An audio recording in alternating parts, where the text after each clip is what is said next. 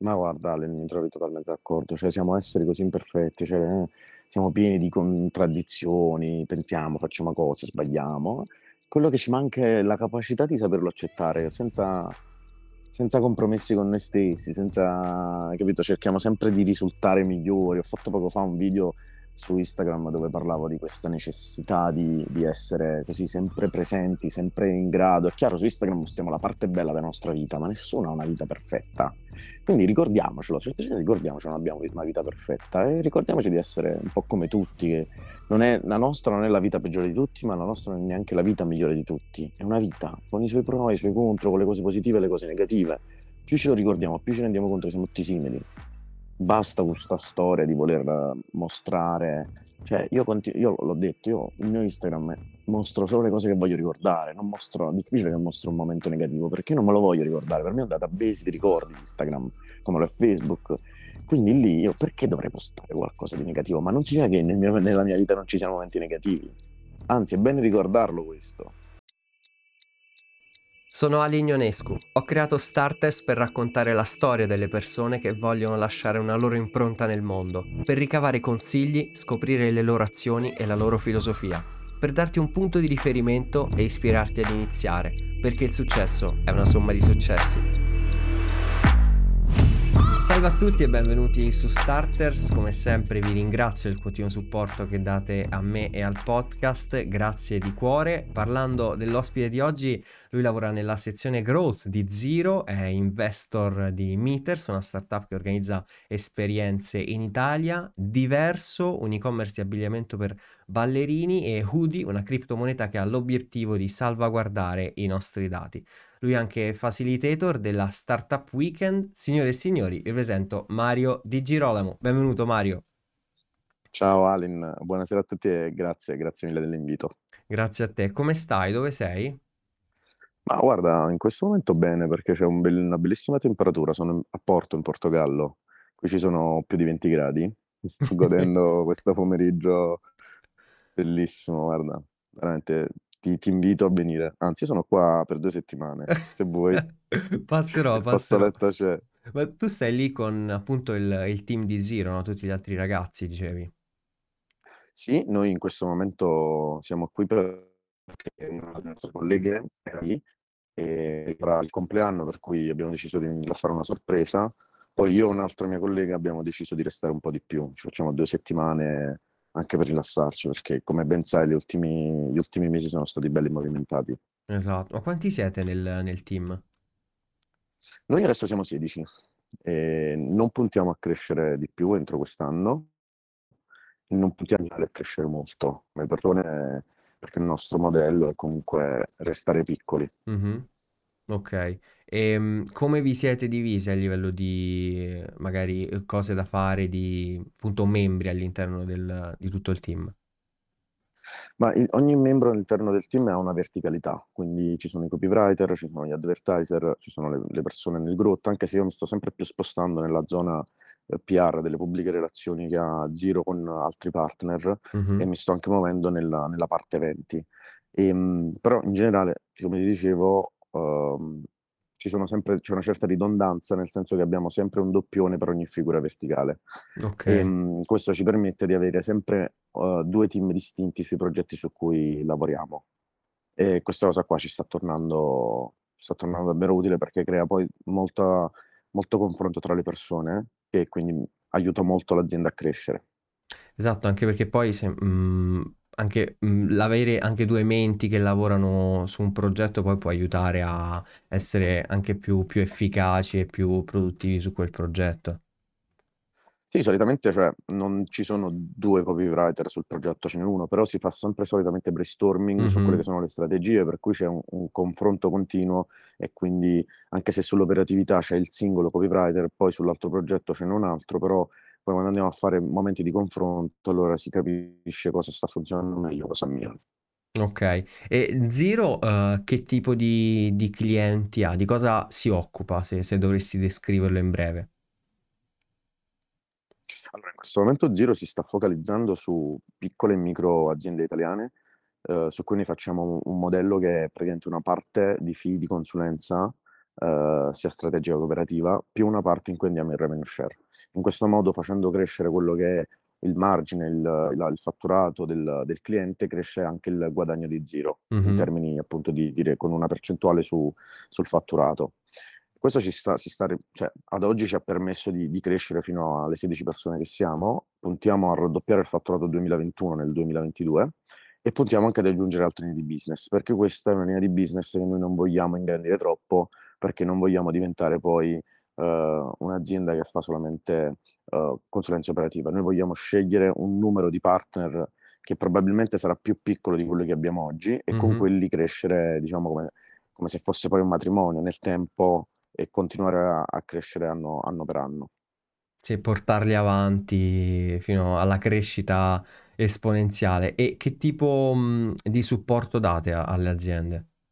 Noi diventiamo interamente il reparto marketing di queste aziende, quindi scegliamo, ehm, creare, cre- realizziamo, creiamo dei prodotti, li vendiamo ehm, e con loro poi andiamo a strutturare tutte quelle che sono proprio le parti strategiche, quindi cosa fare ehm, nel breve periodo, cosa fare nel, mero- nel medio periodo e cosa fare nel lungo periodo. Cosa, perché mm-hmm. scegliamo aziende piccole e micro? Uno, perché l'impatto che possiamo avere su queste aziende è molto più che proporzionale, e due, perché tendiamo ad avere il controllo della parte di comunicazione digitale e di marketing.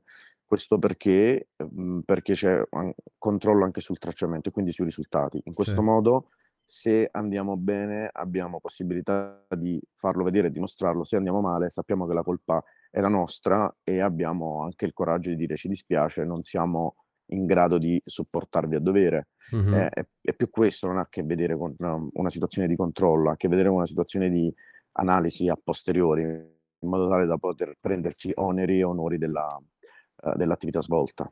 Certo, certo, certo. No, è, è, una figata, è una figata, un, un modello di business interessante. Ehm, senti, ma tu, parlando del tuo percorso, eh, come sei arrivato nel mondo del digital? Da dove sei partito? Io ho sempre amato tutto ciò che era digital e tutto ciò che era imprenditorialità, quindi in realtà parte da molto lontano quando avevo idea di voler fare qualcosa di mio.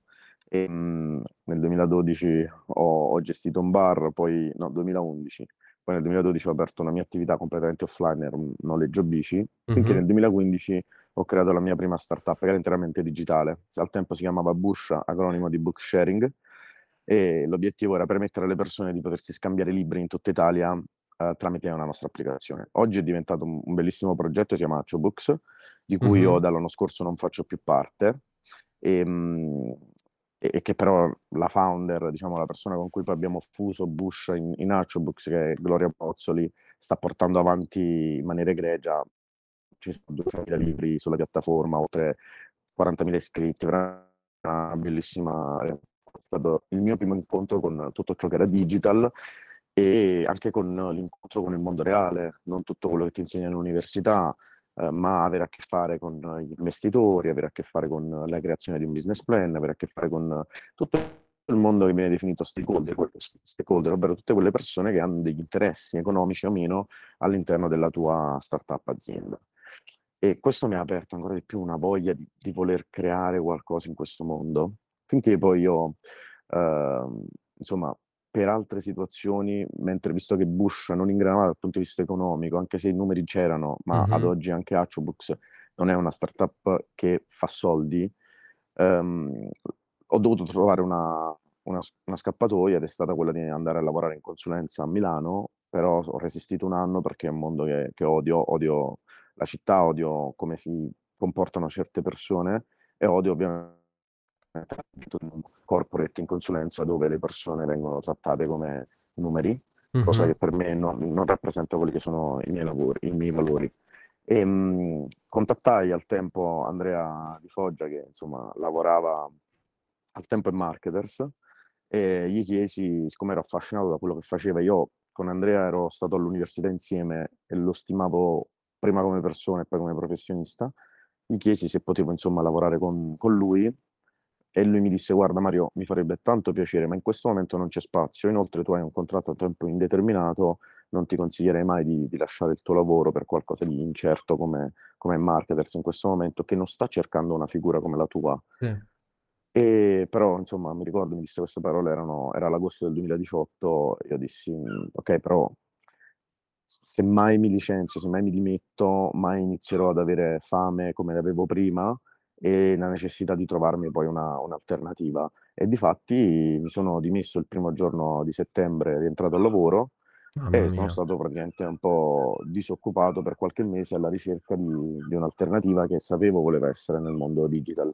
Da lì ho iniziato ad orbitare intorno a quello che era il mondo marketers, farmi vedere sempre più presente, finché poi febbraio 2019 si è creata l'opportunità con Andrea di realizzare quello che oggi è Zero, al tempo era Shift. Mh-mh. Siamo partiti e lui, ehm, cercando clienti, io facevo da copy, da ehm, da growth, facevo un po' il ehm, il multi multitasking e e multicompetenza della situazione. Andrea trovava i clienti, poi abbiamo trovato il nostro primo advertiser ed eravamo in 3, poi se n'è andato, ehm, perché si sentiva troppo sotto sotto pressione poi finché pian piano, pian piano i clienti sono aumentati, il team è aumentato, ehm, e ed oggi siamo la realtà di cui non posso essere più fiero, cioè tutte queste persone con cui lavoriamo sono frutto in primis di un lavoro egregio di Andrea sulle persone. Cioè noi Mh-mh. veramente mhmm, è una cosa di cui io veramente ne vado fiero, cioè di come siamo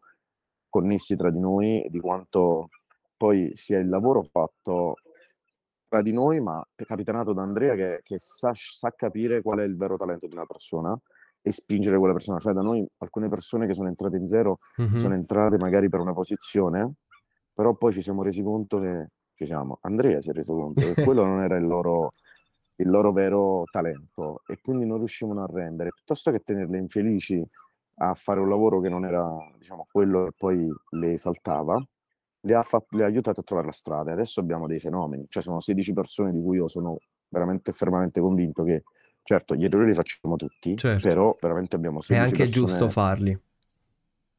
Esatto, ma è è giustissimo farlo ed è giustissimo chiedere scusa quando si fanno. Ehm, gli errori si fanno, si chiede scusa, ma non è un problema. Uhm, l'importante è capire dagli errori e migliorarsi sempre. Una cosa che però è fortissima oggi all'interno di Zero è l'unione tra le persone ed è stato dimostrato nell'ultimo periodo, in quanto tanto è una cosa di pubblico dominio ormai. Mh-mh. Noi facevamo parte di un'altra realtà prima, ne siamo tutti andate via per, diciamo, un una disconnessione dal punto di vista valoriale. Non Mh-mh. condividevamo più gli stessi valori e quando siamo andati via, una scelta di di Andrea, ovviamente appoggiata da me, uhm, le altre persone erano libere di di scegliere, hanno tutte scelto di continuare questo percorso. Questo fa capire quanto condividiamo tutti quanti realmente dei valori. E vabbè, per chi conosce poi in dettaglio la storia sa quanto effettivamente a livello di branding andar via dalla realtà in cui eravamo prima, rispetto a quella che siamo oggi, in quel momento specifico, fosse una scelta molto pesante per tutte le altre persone che magari non erano me e Andrea che hanno creato questa cosa insieme da 0, ehm, 3 anni fa. E e questo questo ci ci inorgogli inorgoglisce molto. Sì, infatti staccarsi da da una realtà appunto, uhm, come marketers, ehm, in quel modo poi co come è successo lo lo sappiamo. Comunque, gli gli addetti ai lavori sanno un po' quello che è successo, ehm, deve essere stato molto difficile perché, mhmm, ehm, è comunque una realtà conosciuta e vedere quello stacco così a livello proprio personale, secondo me per voi è stato molto, molto tosto perché, mhmm, chi guardava solo una campana dava la colpa a voi o viceversa chi guardava la vostra solo la vostra campana dava la colpa a loro, quindi era stata una situazione difficile e esserne usciti con qualcosa di grande in mano, secondo me è veramente una cosa di cui andare molto, molto fieri. Ma sì, guarda, tu hai parlato di difficoltà. All'inizio noi credevamo fosse difficile, ma poi in realtà è una cosa che è venuta super naturale, perché quando lavori con dei valori reali, Mh-mh. ehm, questi valori li riesci a trasmettere alle persone, poi questa è stato molto più semplice. Veramente eravamo molto impauriti dalla insomma, da quelle che potevano essere le le conseguenze, ma poi ci invece è stato molto più semplice quello che ci aspettavamo ed ora per noi è tutta veramente talmente acqua passata. Io raramente ormai ne parlo perché non sono Sì. più interessato. Ho fatto quello che ho fatto per cercare di stimolare quello che era una sorta di recupero crediti in quel momento, che non, non è avvenuto, le modalità potranno essere sbagliate, so che ci sono persone che non condividono, diciamo, mi interessa relativamente poco perché fa veramente parte di un passato che no, no, non mi interessa più. Certo. Fortunatamente non interessa più a nessun membro del, del team. Bello, bello, bello, bello. Ma senti, parlando eh, un po' del tuo, sempre del, del tuo percorso, eh, come sei passato da un bar a- ad aprire, ad aprire una startup? Beh, il bar era, cioè, fu un'idea di, mio padre che mi diede, disse, guarda, c'è questa opportunità di questi, ti- di queste persone, insomma, che devono, devono dare in, in gestione questo bar, vediamo un po' cosa fare. Io che comunque, cioè, andavo all'università, ma sempre, io mi sono laureato con lode. Mhm, Questo non per tirarmela, ma per far capire che comunque se prendo un impegno cerco di portarlo a termine decentemente. Però io all'università non ho mai trovato utilità, cioè io oggi tornerei indietro, non la rifarei. Mi ha dato sicuramente qualcosa in termini di eh, metodo, di studio, Sì. anche di disciplina, però gli anni che ho speso a studiare, li avessi spesi ad incrementare quelle che erano le mie conoscenze anche sul campo di tutto ciò che è il mondo che oggi vivo, oggi sarei una persona molto più preparata di quella che non sono. E quindi, insomma, mentre studiavo volevo fare qualcosa. Io fino ai 18 anni organizzavo le feste, nonostante io odio le discoteche, però ero Mhm. bravo a parlare con le persone, le coinvolgevo. Penso che nel 2008 ho fatto David Guetta, che tenevo 18 anni. E, e mi, mi piaceva questa idea di creare Mm. qualcosa che mi permettesse anche di non pesare economicamente a casa. Quindi quando ci fu questa idea del bar, dissi subito sì, quindi studiavo e lavoravo, però non era qualcosa di mio, cioè comunque la gestione di un bar non era il tuo, bar soprattutto era super smazzata, veramente, cioè un bar è qualcosa che ti leva via l'anima, soprattutto perché quello poi era un bar che era in una zona d'uffici, quindi lavorava tantissimo le prime ore del mattino, l'ora di pranzo, però poi non era una zona di passaggio Mhm. ed era super stressante, cioè la mattina ti distruggeva, quindi la- facevi 5.000 caffè la mattina, poi iniziavi a studiare, poi arrivava il pranzo, era super stressante. Quindi da lì ho sempre avuto questa passione di creare qualcosa di mio. Eh, come si crea una startup? Non lo sapevo, semplicemente non avevo un'idea. Andai a un, facevo parte di un forum giovani comunale, organizzammo una giornata di scambio libri. I comuni, come sempre, non hanno un euro, non facemmo nient'altro che un paio di, di post su Facebook, vennero 200 persone a scambiarsi libri. Chiamai Giovanni, il mio migliore amico, e dissi Gianni, lui è, lui è un programmatore, e, Mhm. mh, dissi Giovanni, dobbiamo realizzare questa cosa, dobbiamo creare un mercatino locale, cioè sia global che locale. C'è una roba che tu accedi ad un'app e vedi in tutta Italia chi è che è il libro che vuoi e gli, gli dai- gli mandi il tuo libro in cambio e se lo scambiano. E No, vabbè, come guadagneremo bellissimo. non ho la più pallida idea, ma Hatchobooks è, perf- è proprio questo, cioè funziona esattamente così. Quindi l'idea che, che Hatchobooks poi dopo sia funzionante per me è una grandissima vittoria. Cioè, sono felicissimo di vedere i progetti vanno avanti, però eh, purtroppo noi, tra l'altro c'è una storia bellissima, noi, questa, eh, io non sapevo né come si faceva un business plan, sì, lo sapevo da, da quello che ti spiegano Dai libri, là, esatto. e che, che- che per, perdona la franchezza, cioè non serve, non serve. Sono un po' troppo Eh, datati i business plan dei no, libri. non è, non è che sono datati, è che non rispondono alle esigenze del mercato. Devi Esatto. rispondere a quelle che sono le esigenze di un investitore che in quel momento vuole sapere da te quei soldi che ti dà cosa serviranno e come ritorneranno indietro moltiplicati per X.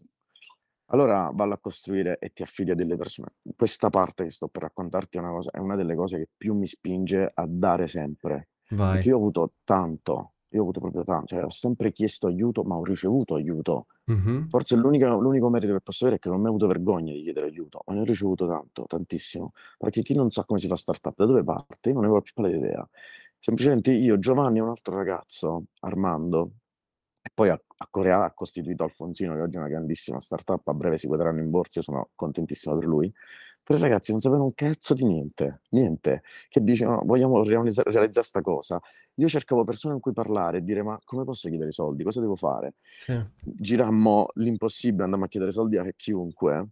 Ehm, una volta c'era, io organizzai questo startup weekend nella reggia di Caserta ed Mhm. invitai quello che alla- al tempo attuale era il nostro competitor, si chiamava Fred, un ragazzo di, di Padova di, di 40 anni, Fred era il nome della startup, lui si chiama Giacomo. Sì. E, mh, lo invitai come, come mentor a, a questo startup weekend e invitai anche eh, un giudice, di cui non farò mai il nome, ehm, un giudice di, di un fondo a cui sarei dovuto andare il giorno dopo Star- Startup Weekend, cioè Startup Weekend finiva la domenica, io invitai il giudice, questo giudice che poi avrei dovuto vedere lunedì a cui pitchare la nostra idea di startup per vedere Mhm. se passava, se passava e riceveva insomma un, un fondo.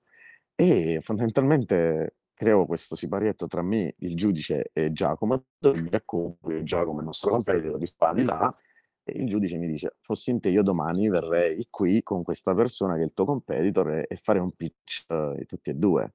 Quindi si fa sta scena in cui io vado Mamma. io, Giovanni e Giacomo, andiamo dal fondo, gli picciamo, eh, quando arriva ai competitor dico, e questo è Fred, è il nostro competitor. Quindi passo la parola a lui, questo pitch congiunto.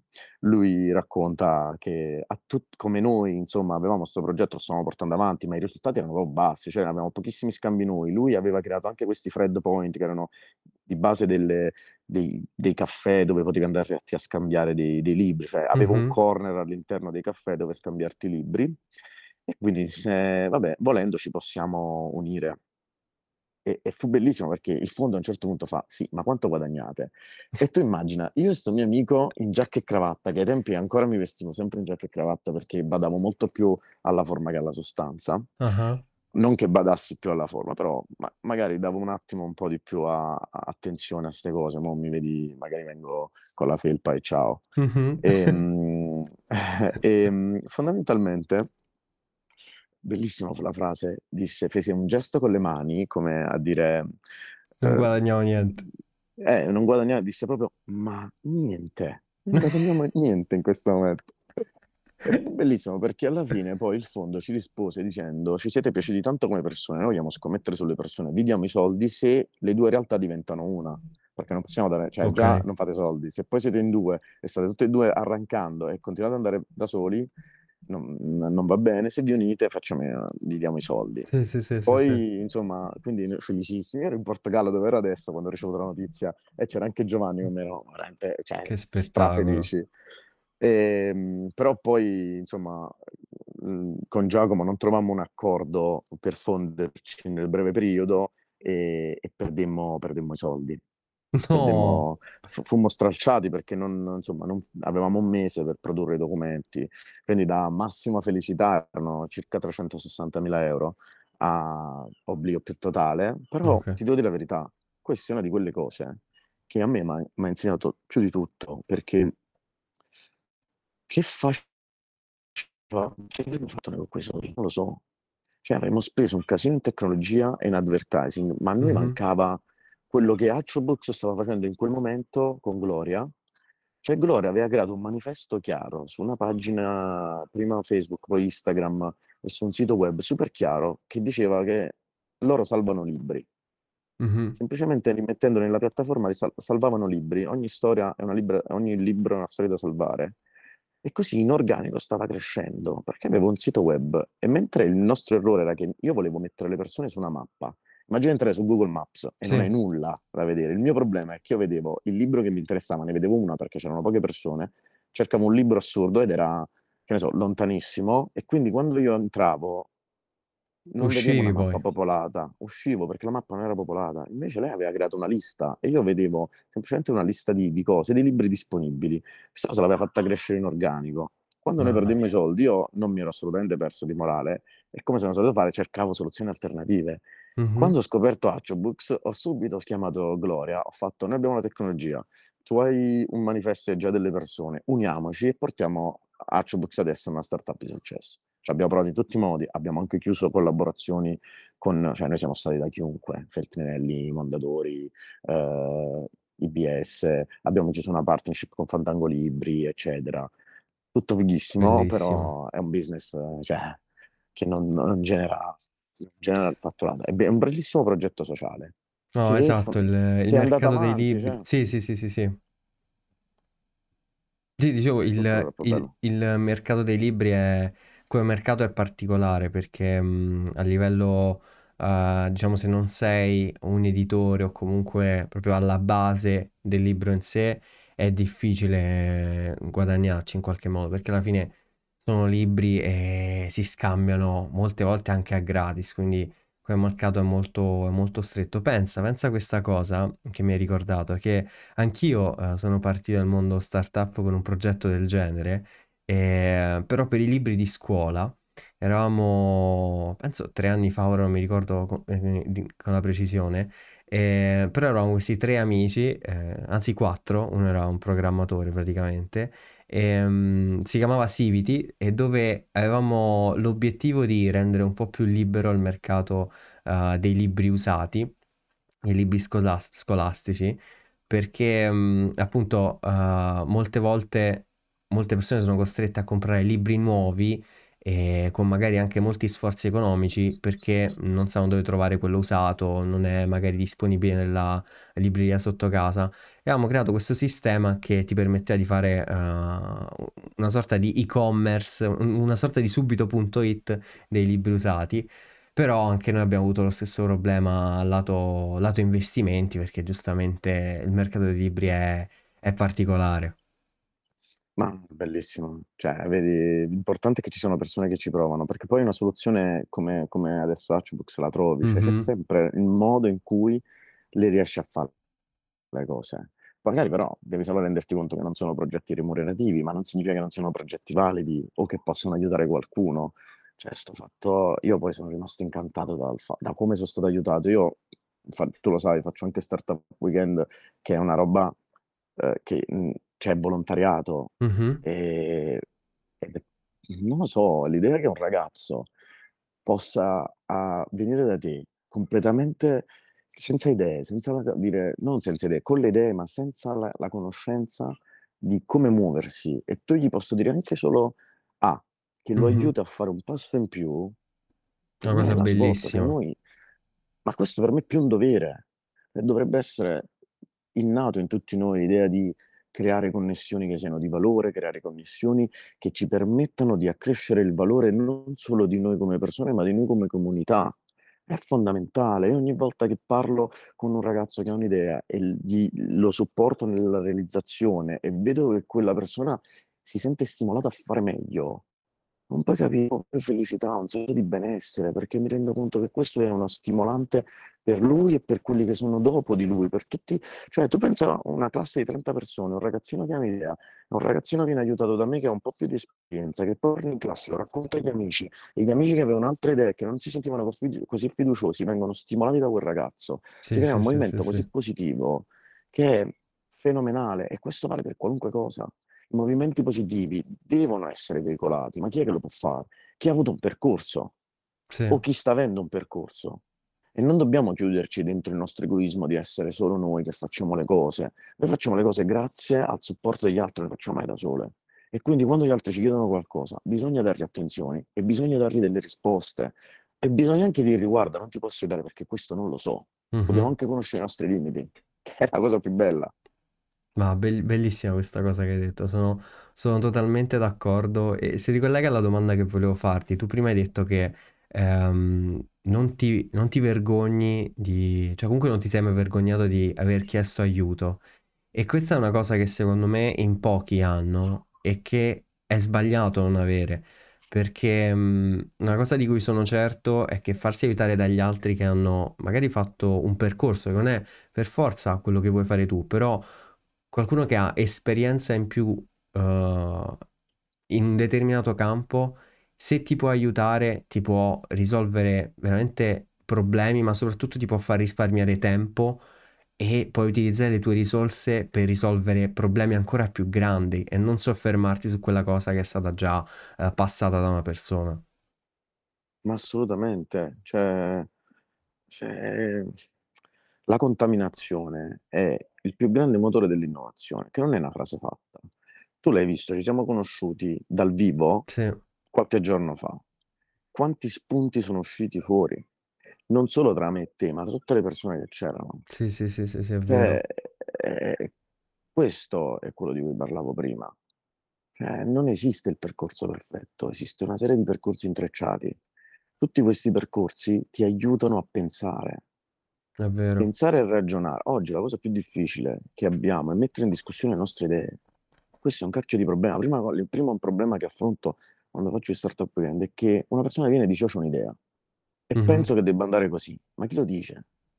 Tu hai un'idea, pensi che dovrebbe andare così, ma per- proprio perché pensi che deve andare così, devi, devi andare a capire se anche per le altre persone loro la pensano così. Tra me e te, io e te vediamo il mondo in due modi diversi e se aggiungiamo una terza persona è ancora, è ancora peggio. Sì. Quello che, de- che oggi dobbiamo fare è scardinare le nostre convinzioni e contaminarci al fine di capire ma come pensano tutti gli altri? Come posso creare qualcosa che dia un po' a tutti?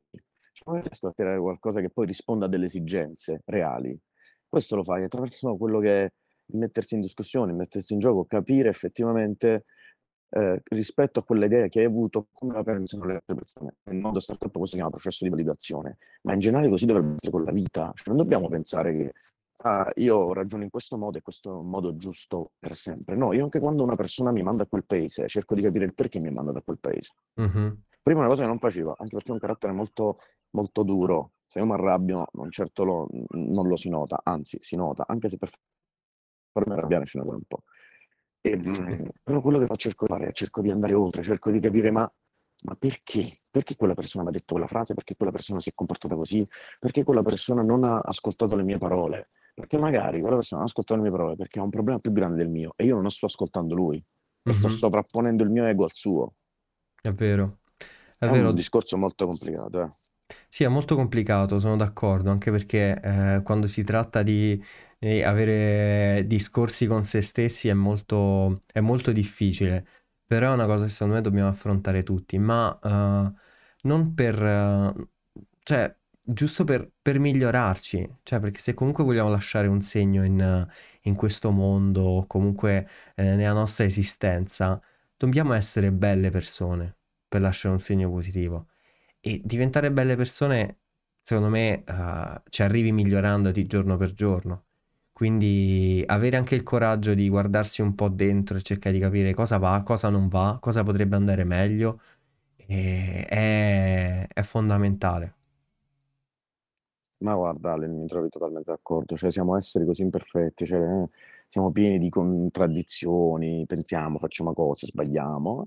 Quello che ci manca è la capacità di saperlo accettare, senza, senza compromessi con noi stessi, senza, capito? Cerchiamo sempre di risultare migliori. Ho fatto poco fa un video su Instagram dove parlavo di questa necessità di, di essere così sempre presenti, sempre in grado. È chiaro, su Instagram mostriamo la parte bella della nostra vita, ma nessuno Mhm. ha una vita perfetta. Quindi ricordiamocelo, cioè, ricordiamoci che non abbiamo una vita perfetta e ricordiamoci di essere un po' come tutti, che non è, la nostra non è la vita peggiore di tutti, ma la nostra non è neanche la vita migliore di tutti. È una vita con i suoi pro e i suoi contro, con le cose positive e le cose negative. Più ce lo ricordiamo, più ci rendiamo conto che siamo tutti simili. Sì. Basta questa storia di voler eh, mostrare, cioè io, continu- io l'ho detto, io il mio Instagram mostro solo le cose che voglio ricordare, non mostro, è difficile che mostro un momento negativo perché non me lo voglio ricordare, per me è un database di ricordi Instagram, come lo è Facebook, quindi lì io perché dovrei postare qualcosa di negativo? Ma non significa che nel mio- nella mia vita non ci siano momenti negativi, anzi è Esatto. bene ricordarlo questo. Esatto, esatto, è, è- è- pura verità questa cosa, perché tendiamo sempre a vedere le persone, ne parlo proprio poco fa anche io, a vedere le persone che, mm, che magari, parlo per me, che lavorano eh, sui social o comunque con i social, eh, che giustamente mostrano sempre il lato positivo del- della medaglia e uno quando magari sta affrontando un, uh, un periodo non troppo bello, vede queste cose e dice no, vabbè, ma allora solo io ho, ho cose negative, solo io ho problemi, solo io devo risolvere questo, quell'altro, però eh, alla fin fine, come hai detto benissimo tu, tutti, eh, tutti abbiamo le nostre cose, tutti abbiamo i nostri momenti difficili, però banalmente su Instagram non li mostriamo. Esatto, esatto, sì, è, è una piccola, diciamo, una realtà di cui dobbiamo prendere coscienza. Sì, sì, sì, sì, sì, sì. Ma senti, eh, mh, di tutto il tuo percorso, qual è la cosa che, qual è la cosa per te fondamentale, la tua caratteristica fondamentale che, che- che ti ha aiutato a, a fare tutte queste cose e, comunque rimanere sempre te stesso? Ma la trasparenza, cioè, vuoi o non vuoi, chi ha a che fare con me poi chi mi conosce sui social ha un'idea, Mh-mh. nel 90% dei casi sbagliata. Perché ho questo modo di fare molto esuberante, molto che sembra che mhmm, addirittura c'è chi mi dice che sembra che me la tiro. Poi chi mi conosce capisce che è tutto l'opposto e ed è è dovuta all'estrema trasparenza, cioè io sono quella persona che ti dice proprio le cose come stanno, Mh-mh. senza peli sulla lingua, che se ne frega di quello che pensano gli altri, che mo cioè quando è successo tutte quelle stories che ho fatto in passato per questa situazione, quante persone m'hanno detto: "Ma perché lo fai? Non vedi che così ti rovini dall'opinione pubblica?" A me dell'opinione pubblica me ne frega relativamente, Sì. perché l'opinione pubblica sono le opinioni delle persone che interagiscono con me, non gli altri. Non non devo essere un personaggio pubblico deve apparire simpatico a tutti. Non non non faccio politica, non mi interessa. E se anche facessi politica vorrei essere votato per la persona che sono e quindi sono una persona a cui se lo prendi per il culo ti risponde a tono. Sì. E sono una persona invece che tras nella sua trasparenza adora dare alle persone, dare agli altri e chi mi conosce lo sa che, mhmm, per me la parola avarizia non esiste. No non significa che non sia ambizioso, sono estremamente ambizioso, ma non lo farei mai a spese di altri. Mh-mh. Eh, e quindi se ti devo dire che cosa m'ha aiutato oggi nel lungo periodo è sempre stata la trasparenza, perché chi mi conosce poi mi ha ha capito che c'è della genuinità dietro quello che dico e dietro quello che faccio. Quindi Certo. o o o non piaci alle persone o piaci. È è poco da fare, però non devi non piaci a tutti ed è per me una cosa perfetta. Io non voglio piacere a tutti e non vog io sono camaleontico, nel senso che sono in grado di stare in situazioni diverse, ma se una persona mi sta sul cazzo, non sono camaleontico, nel senso che quella persona diventa mia amica, mi sta sul Mh-mh. cazzo, punto. Stai tranquilla quella persona lo sa. Sì, sì, sì, sì, sì. Sì, è vero, anche, quest'altra tendenza ho notato un po' che si cerca, ehm, un po' di di di piacere a tutti, no, ehm, che secondo me è una cosa sbagliata, come hai detto tu, perché vai a cambiare te stesso per piacere ad una persona che comunque una cosa che ripeto sempre è che, uhm, aveva detto Steven Lopresti ai tempi, è che quando una persona va a dormire poi pensa ai suoi problemi, pensa a alle sue cose, non pensa a te che, uhm, appunto ti sei fatto ti ti sei cambiato per far pe per esserti per essere accettato diciamo. Quindi è è una bella cosa questa che hai detto. assolutamente. Ehm, senti, hai qualche libro che magari ti ha ispirato durante durante il tuo percorso? Guarda, in questo momento, libri che mi hanno ispirato sono più libri autobiografici come Open di Andre Agassi. Ora sto leggendo un libro di Robert Greene che si chiama, mhmm, ehm, è in inglese, ehm, oddio, ehm non mi viene l'incipit, comunque è sulla sulla natura umana delle persone. Mh. Racconta, Mh-mh. ehm, fondamentalmente come noi reagiamo in relazione agli stimoli esterni delle altre persone, ma anche come so come siamo come come ragioniamo noi, come a livello inconscio, cioè fa molti ragionamenti Robert Greene ha scritto un libro famosissimo che è Power, Potere in italiano, Ah sì, molto, molto bello, però questo qui Ehm, ah sì, The Conscious Laws of Human Nature, okay. quindi le le le leggi della natura umana. Ehm, racconta proprio come l'essere umano si rapporta agli altri, le modalità, parla molto di di tutto quello che abbiamo detto prima, di concetti come la trasparenza, concetti come adesso sto sto leggendo un capitolo che parla della della grandezza, di quanto a volte le persone si sentano grandiose perché fanno delle azioni, però quanto si sentono grandiose in relazione alla loro personalità. Sono persone che diciamo si sopravvalutano, persone che si sottovalutano, persone che non la sanno gestire questa grandiosità. Mh-mh. Ehm, oppure parla del fatto che tutti le persone hanno una doppia maschera, hanno un doppio mia. volto e dobbiamo prenderne coscienza perché nessuno nessuno è, ehm, in grado di, ehm, distruggere la seconda il secondo volto che ha, che poi sono le nostre voglie più innate. Noi le possiamo, ehm, non dico nascondere, possiamo assopire, possiamo Mh-mh. mettere, ehm, sotto il tappeto, ma ci saranno sempre. Quindi cosa dobbiamo fare? Piuttosto che nascondere, provare a nascondere, dobbiamo controllarle. Dobbiamo imparare a conoscerle e controllarle. Tutti noi abbiamo un lato oscuro e non c'è niente di male nell'averlo. Sì. Faceva esempi stupidi come per dire: "Non vi è mai capitato di guidare la macchina e pensare: "Adesso sperono quello davanti"?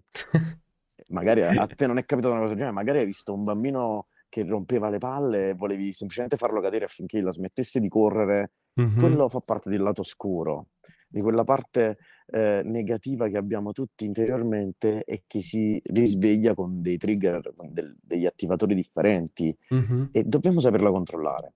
Quindi piuttosto che dire trova un modo per eh, sconfiggerla, non si sconfigge, non sconfigge niente, No, la esatto, domini, che è diverso. esatto, Quindi partire da esatto. un concetto base che è la consapevolezza. Non c'è nulla a cui noi possiamo essere estranei, così come le emozioni, nessuno è estraneo alle emozioni, ma se sei consapevole inizierai a controllarle. Sì, questo sulla consapevolezza credo sia mm, una... cioè essere consapevole è una cosa molto... cioè che reputo fondamentale per il futuro, perché sempre di più, eh, come dico sempre, siamo bombardati di, di informazioni, di input e perdiamo anche il controllo molte volte, proprio a livello di- dei nostri pensieri o comunque del nostro percorso. E avere consapevolezza è fondamentale. Questa è una cosa in cui ehm, la meditazione aiuta molto, o perlomeno ha aiutato me, perché appunto eh, quando mediti eh, ci sono periodi della meditazione dove tu poi eh, il cervello vaga e ti porta su, su altri mondi, su altri pensieri, e la meditazione insegna proprio a- ad accettare che eh, hai avuto quest'altro pensiero ed esserne consapevole e basta, e poi ritornare sul tuo, sulla tua magari eh, concentra- concentrarti sul respiro che eh, è una cosa che uno mh, dovrebbe applicare tutti i giorni. Assolutamente. Io purtroppo ci ho provato tante volte a meditare ancora non sono mai riuscito a entrare in uno stato meditativo. Lo ammetto, sarà che mi distraggo troppo velocemente. Sì, sì, sì. No- mio- non è, non è facile, non mia- è facile. una mia pecca, esatto. Ultimamente leggevo di questo, questo nuovo termine che si chiama infoxication, intossicazione da sovrainformazione, Bella questa. che secondo me è quello che c'è nel mio cervello, cioè l'intossicazione da sovrainformazione. C'ho sempre informazioni, sempre informazioni che fanno sì che ho difficoltà a focalizzarmi. A volte ci riesco, però sul lavoro, non in fase meditativa. Mhm. Se inizio a fare una cosa, dimentico tutto il resto. Però quella roba là è roba lavorativa e, e magari riesco a focalizzarmi su quello, ma non riesco poi a farlo quando voglio rilassarmi. Sì, sì, sì, sì, inizio sì. a pensare a tutte le cose che in realtà vorrei fare per divertirmi, senza considerare che magari mi divertirei anche se riuscissi a rilassarmi un po' di più. Mamma mia. Eh, eh, eh, fai, fai pratica giorno per giorno, in qualche modo eh, riuscirai secondo me, almeno... Eh, sai qual è il, il vero problema? Il vero problema è come la dieta. Io vorrei farla, ma se sto ogni tre giorni in una parte diversa del mondo, dell'Italia, è difficile portare avanti delle abitudini perché gli orari non sono mai organizzati. Anche Ecco, questo ho detto vero. voglio mangiare poco. Ieri sera siamo andati a provare il panino particolarissimo qua a Porto eh, bir- e, e la, e la birra. Poi siamo tornati a casa, vino, per così, Sì, per- sì, sì, perché c'è il vino in Portogallo. Oggi a pranzo vino avanzato da ieri e, e poche. E stasera andiamo a trovare una taverna particolare. Cioè, Anche questo fa fare parte della vita però. Ma assolutamente, sono felicissimo, però fa parte di quella vita dove da un lato è super stimolante quello che faccio, Mhm. dall'altro è super distruttivo, è super stressante. Perché pure- cioè, tutti dicono, bellissima la vita che fai, un momento, io rinuncio a tantissime altre cose. Non, è, non, non- non tutti sono disposti a fare cambio, no, su quello che vedo sui social te credo, ma tutto il resto, lavorare a mezzanotte e mezza, all'una, eh, ricevere call all'improvviso che devi fare una cosa, dover partire per una parte, a volte semplicemente non vuoi, che sei stanco. E questo non è quello che io racconto. Quindi vedo ogni volta il giudizio è facile, ma poi la verità si cela dietro tante altre cose che le persone non vedono. E non è detto che quello che faccio può- piace a tutti. L'essere sempre in giro. Io in questo momento sto quasi andando in burnout. Io- cioè, questi 14 giorni saranno il periodo più lungo da inizio anno che faccio in un posto solo. Mhm. 14 giorni, siamo a novembre. Mai fatto 14 giorni di fila. Mamma mia. Eh, sì, il corpo, il corpo ne risente, come è giusto che sia però, perché tornando al discorso della consapevolezza, è anche giusto ascoltarsi e capire un po' quando, quando si, si tira un po' troppo la corda. Assolutamente. Bello, bello, bello. Mario, io ti ringrazio per essere stato qui, per eh, averti un po' raccontato, aver raccontato eh, quello che fai con Zero, quello che hai fatto un po' durante il tuo percorso e sono usciti moltissimi spunti interessanti, quindi grazie davvero. Alin, sono io che ringrazio te, sono felicissimo di essere stato ospite del tuo bellissimo podcast e ci- sono sicuro che ci vedremo presto. Assolutamente. Grazie mille, Mario.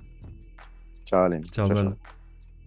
Grazie mille per aver ascoltato questo episodio, spero ti abbia arricchito. Se non vuoi perderti i prossimi episodi, iscriviti a questo podcast su qualsiasi piattaforma tu lo stia ascoltando. E se l'episodio ti è piaciuto, ti invito a lasciare una recensione 5 stelle su Apple Podcast, così da far scoprire Starters a molte più persone e avere un impatto maggiore. Non dimenticarti anche di condividere questo podcast con i tuoi amici e nelle tue storie Instagram taggandomi at Aimalignonescu I-M-A-L-I-N-I-O-N-E-S-C-U così da repostarti e farci una chiacchierata.